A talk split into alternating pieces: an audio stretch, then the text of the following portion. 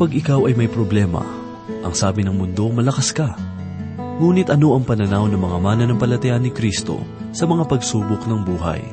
Tunghayan natin ang kasagutan sa unang kabanata ng Santiago talatang labing dalawa. Ito ang mensaheng ating pagbubulay-bulayan dito lamang po sa ating programang, Ang Paglalakbay. Huwag ka sana mawala ng pag-asa pati na problema. Sa iyong pagluha ay may kasama ka.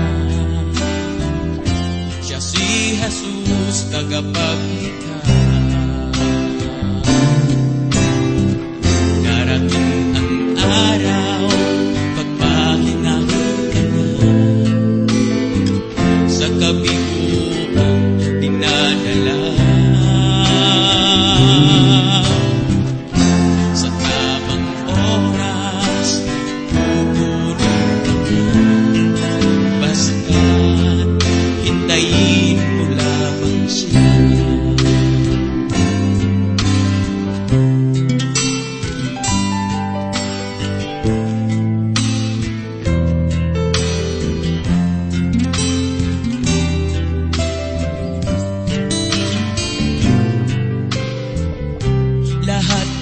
Bagay ay may katapusan.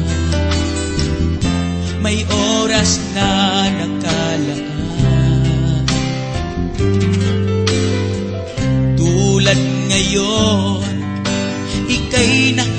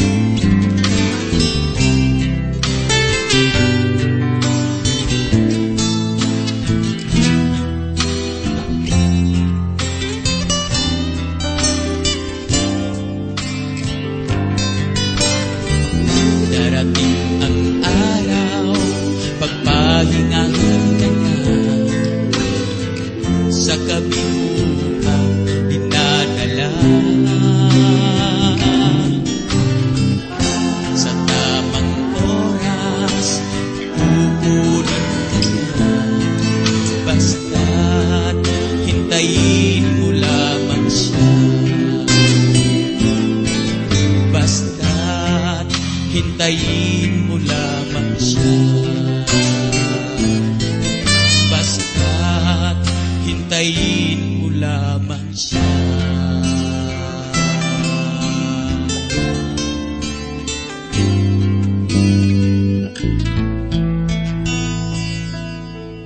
Isang mapagpalang araw ang sumainyo mga giliw na tagapakinig. Oras na naman upang tayo ay magbulay-bulay ng salita ng Panginoon. Ating ihanda ang ating puso't isipan sa mga katotohanan na masusumpangan natin sa banal na salita. Si Pastor Dan Abangco po ang inyong tagapanguna. Ang pagsubok at mga suliranin ang pinaka iiwas-iwasang maganap sa buhay ng isang tao. Madalas na binibigyan natin ng mga maling pananaw ang mga mapapait na pangyayari sa ating buhay. Marami ang nagsasabi na pagod na sila sa mga pagsubok ng kanilang buhay.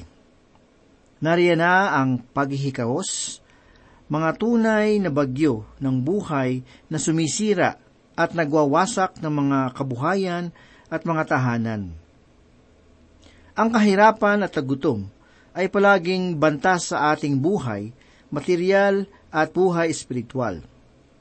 At mayroong pang mga pangyayari sa ating buhay na hindi natin maunawaan kung bakit ito nangyayari sa ating buhay. Minsan ay mayroong isang ina na nahiwalay sa kanyang mga anak dahil lamang sa pagtatalo nilang mag-asawa. At dahil sa isa siyang ina, ay hindi niya malaman kung ano ang kanyang gagawin. Tumataas din ang bilang ng mga taong nagpapatiwakal dahil sa hindi nila alam kung ano ang kanilang gagawin sa kanilang mga suliranin. Mayroong mga pumapatay sa paniniwalang ito ang kasagutan sa kanilang mga problema. Madabing ginagawa ang mga tao ngayon sapagkat inaakala nila na ito ang madaling paraan upang maiwasan ang problema. Subalit, lalo naman silang napapahamak. Ano nga ba ang layunin ng Diyos sa mga pagsubok na dumarating sa atin, na kung minsan ay hindi na natin alam kung ano ang gagawin? Mayroon kaya siyang nais na ipahayag sa atin?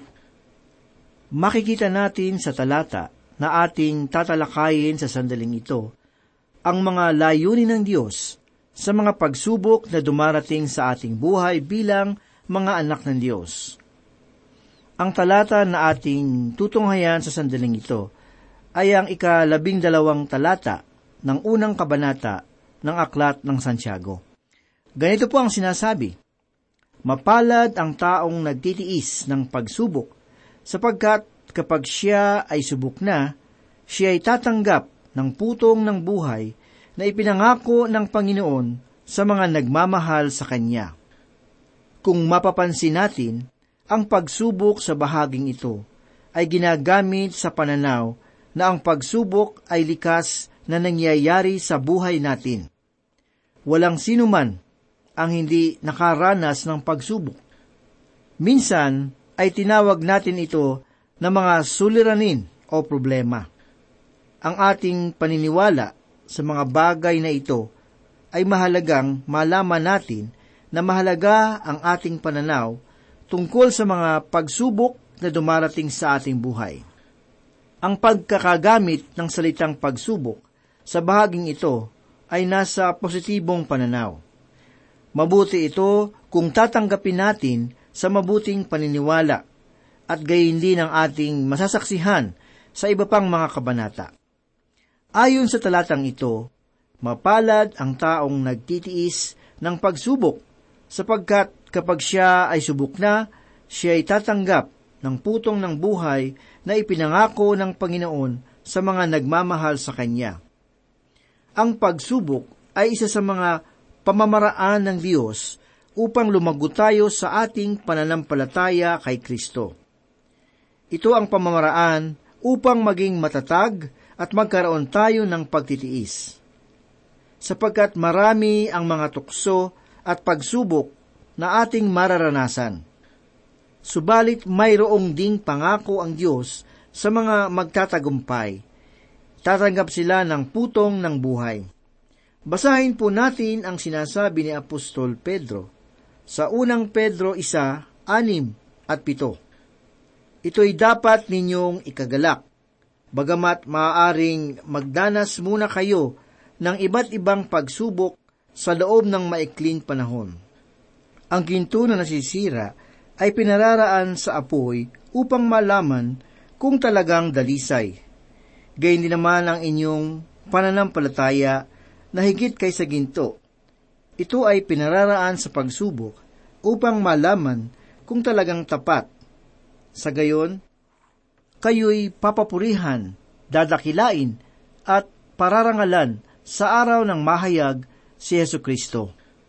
Ang lahat ng uri ng pagsubok, lalo na kung ito ay mga sakuna o mga trahedya, kadalasan ay nagbubunga ito ng pag-aalaala at kawalan ng pag-asa.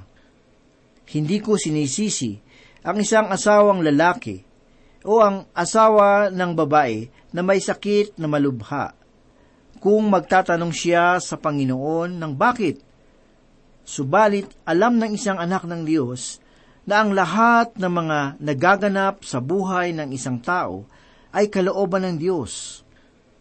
magaang matanggap ng isang mananampalataya ang mga pagsubok na dumarating sa kanyang buhay. Subalit ang mga makasanlibutan ay lumulubog sa kanyang kinalalagyan sa tuwing nakakaranas ng matinding pagsubok sa kanyang buhay. Minsan ay mayroong isang babae na tuwang-tuwa noong mapatawad ang kanyang mga kasalanan. At kahit na sa kanyang pagluluto ay umaawit siya ng ang buhay ng Kristiyano ay masayang tunay. Minsan ay nabanggit sa kanya ng kanyang pastor na susubukin siya ng Diyos kung saan at ano ang kanyang mga kahinaan. Ang sabi niya sa kanyang pastor, Kakayanin ko po iyon, pastor, wag lang ang pamilya ko. At naging totoo ang sinabi ng kanyang pastor.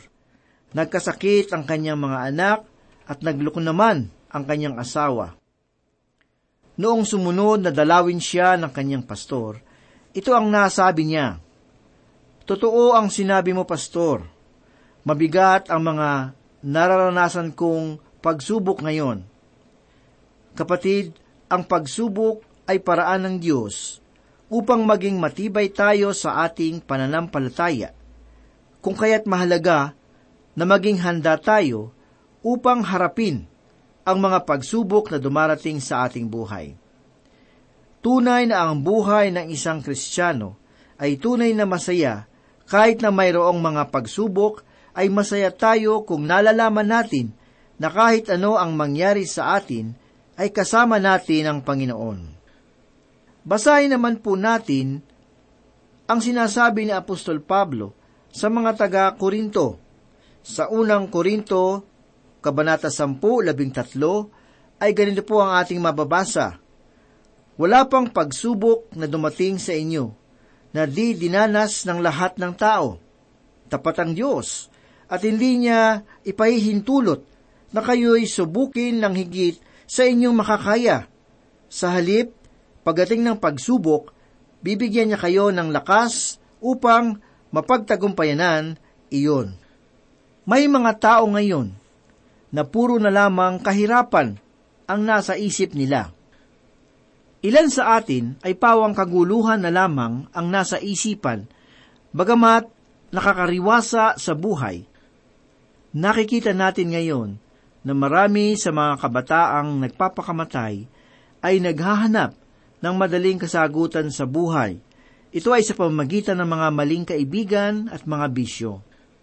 Ang dahilan ay sapagkat wala silang pananaw at magandang layunin sa buhay. Kung mapapansin ninyo na noong panahon na dinigma tayo ng ibang mga bansa, ay kakaunti lamang ang nagpapakamatay sapagkat nais nilang lahat na mabuhay. Ngayon na nasa maunlad na kalagayan ang lipunan, ngayon naman dumarami ang mga taong nagpapakamatay. Kapag sinubok ang pananampalataya, ay napapalibutan tayo ng kadiliman. Kapag mataas ang alon ng buhay, ay tila walang pag-asa. Alam ng Diyos na hindi ito ang katapusan. Maaaring madilim ngayon, subalit kaluwalhatian naman ang dulot nito. Tulad ng sinabi ng mga awit, sa aklat ng mga awit, 30 talatang 5, ganito po ang sinabi, maaaring magtagal ang magdamag, ang pag-iyak, ngunit sa kinaumagahan ay dumarating ang galak. Sinabi naman ni Santiago ang ganito, sapagkat kapag siya ay sinubok na, siya ay tatanggap ng putong ng buhay. Kapansin-pansin na ang mga tao na dumadanas ng mga matitinding kahirapan sa buhay ay mayroong mas malapit na kaugnayan sa ating Panginoong Hesus. Inilalapit tayo ng mga pagsubok sa Diyos at dahil din sa mga pagsubok na to, ay hinahangad ng mga anak ng Diyos ang araw na ipagkakalob niya ang putong ng buhay. Ito ang ating dakilang pag-asa ng mga nananatiling tapat. Ano ba ang putong ng buhay? Maraming mga putong ang nababanggit dito sa Biblia na ibinibigay sa mga mananampalataya bilang gantimpala. Ang putong ay hindi kaligtasan, subalit ipinapakita nito ang isang gantimpala. Ibinibigay ito sa isang tao bilang gantimpala. Halimbawa, ang mga manlalaro ng ating bansa na sa tuwing sila ay mananalo sa isang palaro sa ibang bansa ay tumatanggap sila ng mga medalya at pera bilang gantimpala. Binibigyan din sila ng gantimpala ng ating bansa kapag sila ay dumarating. Mga kapatid, kung tayo ay mananampalataya, bibigyan din tayo ng Diyos ng gantimpala, higit sa lahat, ang mga mananampalataya na makapagtitiis sa sanlibutan ito. Sinabi ni Santiago, natatanggap tayo ng putong ng buhay, at ito ay ipinangako ng Diyos sa mga tao na nagmamahal sa Kanya. Maaaring ilapit tayo ng mga pagsubok o maaaring tayo'y ilayo nito sa Panginoon. Marami ngayon ang mga dating mananampalataya ang masama ang loob dahil sa mga pagsubok na dumating sa kanilang buhay. Kapatid, hindi magiging mabuting karanasan kung balang araw sa ating paglapit sa Panginoon ay sasama ang ating loob dahil sa mga pagsubok na ginagamit ng Diyos upang lumago ang ating pananampalataya at lalo pang mapalapit ang ating kaugnayan sa Panginoong Heso Kristo. Makararanas tayo ng mga pagsubok. Iyon ay tiyak na mangyayari. Subalit, mayroon namang putong ng buhay para sa mga makapagtitiis. Nais kong magbigay ng aking pananaw tungkol sa sinabing putong ng buhay makikita natin sa Biblia ang iba't ibang kaparusahan sa mga makasalanan. Anumang kaparusahan iyon, isa lang ang tiyak ko. Hindi iyon magiging mabuti. Gayon din naman sa gantimpala.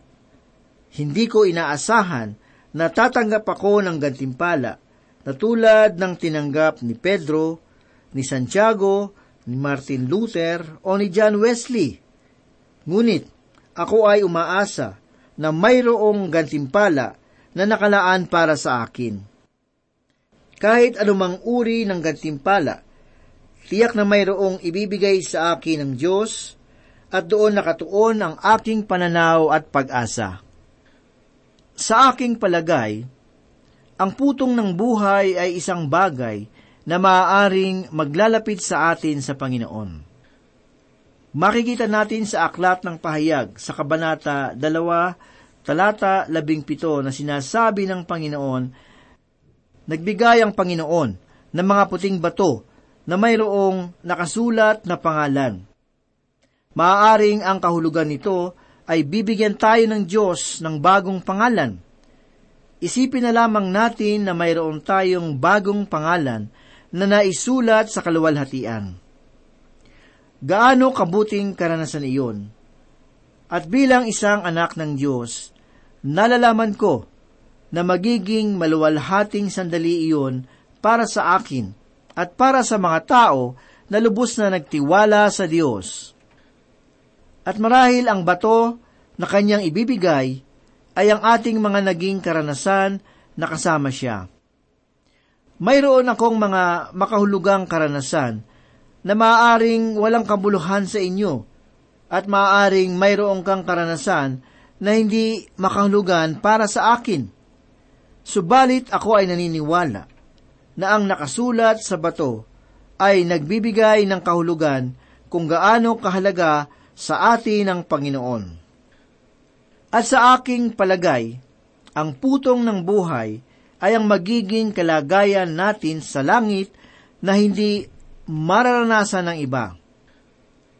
Mayroong mga mananampalataya na namumuhay dito sa lupa na wala namang ginagawa para sa Panginoon. Nagagalak ako sa tulisan na napako kasama ng Panginoong Hesus. Ngunit siya ay nanampalataya at naligtas. Marahil ay magkaiba ang gantimpalang tatanggapin niya kaysa sa gantimpalang tatanggapin ni Pedro Isipin na lamang natin ang panahong iyon na tatanggapin na ni Pedro ang putong ng buhay.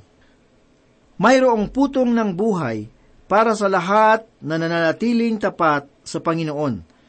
Subalit, hindi ito igagawad ng Diyos hanggang sa matapos natin ang takbuhin ng buhay.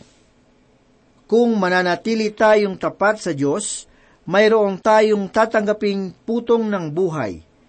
Ito ang isang bagay na maaari nating asahan, sapagkat ito ang pangako ng Diyos. Tuwing naaalala ko ang mga pagsubok ng buhay, naaalala ko ang isang kwento tungkol sa isang matandang lalaki na nasa isang pagpupulong at hinihingi sa kanila kung ano ang paborito nilang talata sa Biblia. Noong siya na ang magsasalita, ang sinabi niya ay ang paborito niyang talata sa Biblia ay ang nang matapos ang lahat. Tinanong siya ng kanyang pastor kung ano ang ibig niyang sabihin. Ang sabi ng matanda, tuwing ako ay nasa kaguluhan at pagsubok, dumudulog ako sa Panginoon at nagpupuri sa Kanya at sinasabi kong, Nagpapasalamat ako sa iyo, Panginoon, sapagkat ang lahat ay matatapos na at hindi na nananatili. Purihin natin ang Panginoon, mga kaibigan, sapagkat binibigyan niya ng katapusan ang lahat. Hindi niya ito pinananatili. Ganito rin ang sinabi ni Santiago nang bigyan niya ng babala ang mga mamamayan. Sinabi niyang, ikaw ay tulad ng damo at bulaklak, na malalanta. Maaring maging maganda sa iyo ang buhay, ngunit ang bulaklak ay nalalanta at hindi kayang iligtas ng kanyang kagandahan. Darating ang panahon na tatayo tayo sa harapan ng Panginoong Heso Kristo. Ang lahat ng tao ay tatayo sa kanyang harapan. Ang mga makasalanan ay tatayo rin sa kanyang harapan sa dakilang panahon ng kanyang paghuhukom. Ang lahat ng mga naging tapat ay tatanggap ng putong ng buhay at bibigay niya ng mga gantimpala. Subalit, ibinibigay lamang niya ito sa mga nakapagtiis ng mga pagsubok doon sa mga nagtagumpay. Kapatid, isang bagay ang matitiyak natin, na ang lahat ng ating mga pagtitiis sa mga pagsubok ay hindi mawawala ng kabuluhan. Ang nangako sa atin ng gantimpalang ito ay tapat sa kanyang mga salita. Ang kailangan lamang nating gawin ay manindigan at lubos na pagtitiwala. Tunghayan po natin ang ilang mga talata sa banal na aklat kung saan sinasabi na ang mga pagsubok na dumarating sa ating buhay ay magiging kabutihan para sa ating pananampalataya. Sa Hob 5.17, ganito po ang sinasabi, Mapalad ang taong dinidisiplina ng Diyos na makapangyarihan, ang pagtutuwid niya sa iyo ay huwag mong ipagdamdam. Ang sabi naman po sa Hob 23.10, Ngunit alam ng Diyos ang aking bawat hakbang. Kapag sinubok niya, lalabas ang kadalisayan. Napakaganda pong talatang ito na sinabi ng Panginoon na tayo ay dinadalisay niya sa bawat pagsubok na dumarating sa ating buhay. Tunghayan naman po natin ang sinabi sa pangalawang Korinto, apat, talata labing tatlo. Ganito po ang sinabi, Ang bahagya at panandaliang kapighatian na dinaranas natin ngayon ay magbubunga ng kagalakan na walang hanggan at walang katulad. Yan po ang sinabi sa talatang ito, na ang mga pagsubok na dumarating sa atin ay nagdudulot pa ng kagalakan sa ating mga buhay. Isa pa pong talata ang ating basahin sa Sakarayas 13, talatang siyam. Ganito po ang sinasabi, Ang mga ito'y padadaanin ko sa apoy upang dalisayin tulad ng pagdalisay sa pilak at kinto. Ganun po ang tingin ng Panginoon sa atin. Tayo ay mga pilak at kinto. Kaya kinakailangan na tayo po ay laging dumaraan sa mga pagsubok. At sa kahuli-hulihang talata, Ito po ay makikita natin at mababasa natin sa Hebreyo 12, talata 11. Ganito po ang sinabi, Habang tayo'y itinutuwid, hindi tayo natutuwa, kundi naghihinagpis. Ngunit, pagkatapos niyon, mararanasan natin ang kapayapaang bunga ng matuwid na pamumuhay. Napakaganda pong mga talatang ito na dapat nating isipin at pagbulay-bulayan at maging bahagi, lalo na pag tayo ay dumaranas sa mga pagsubok sa ating buhay. Manalangin po tayo.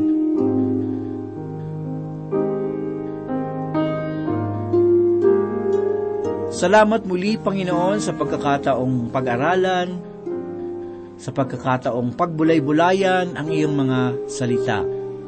Ito po ay nagdudulot ng kabusugan ng aming kaluluwa. Ikaw po ang gumabay sa amin upang maisabuhay namin ang iyong mga katuruan. Ito po ang aming samot dalangin sa pangalan ni Jesus. Amen. Nang ang buhay ko nooy laging nangangamba Ang pagluhay di ko kaya At walang patutunguhan. O Jesus nang ikaw nga ang makilala ko. Ang lahat yung pinanatag Ang lahat inayos mo. Kapayapaan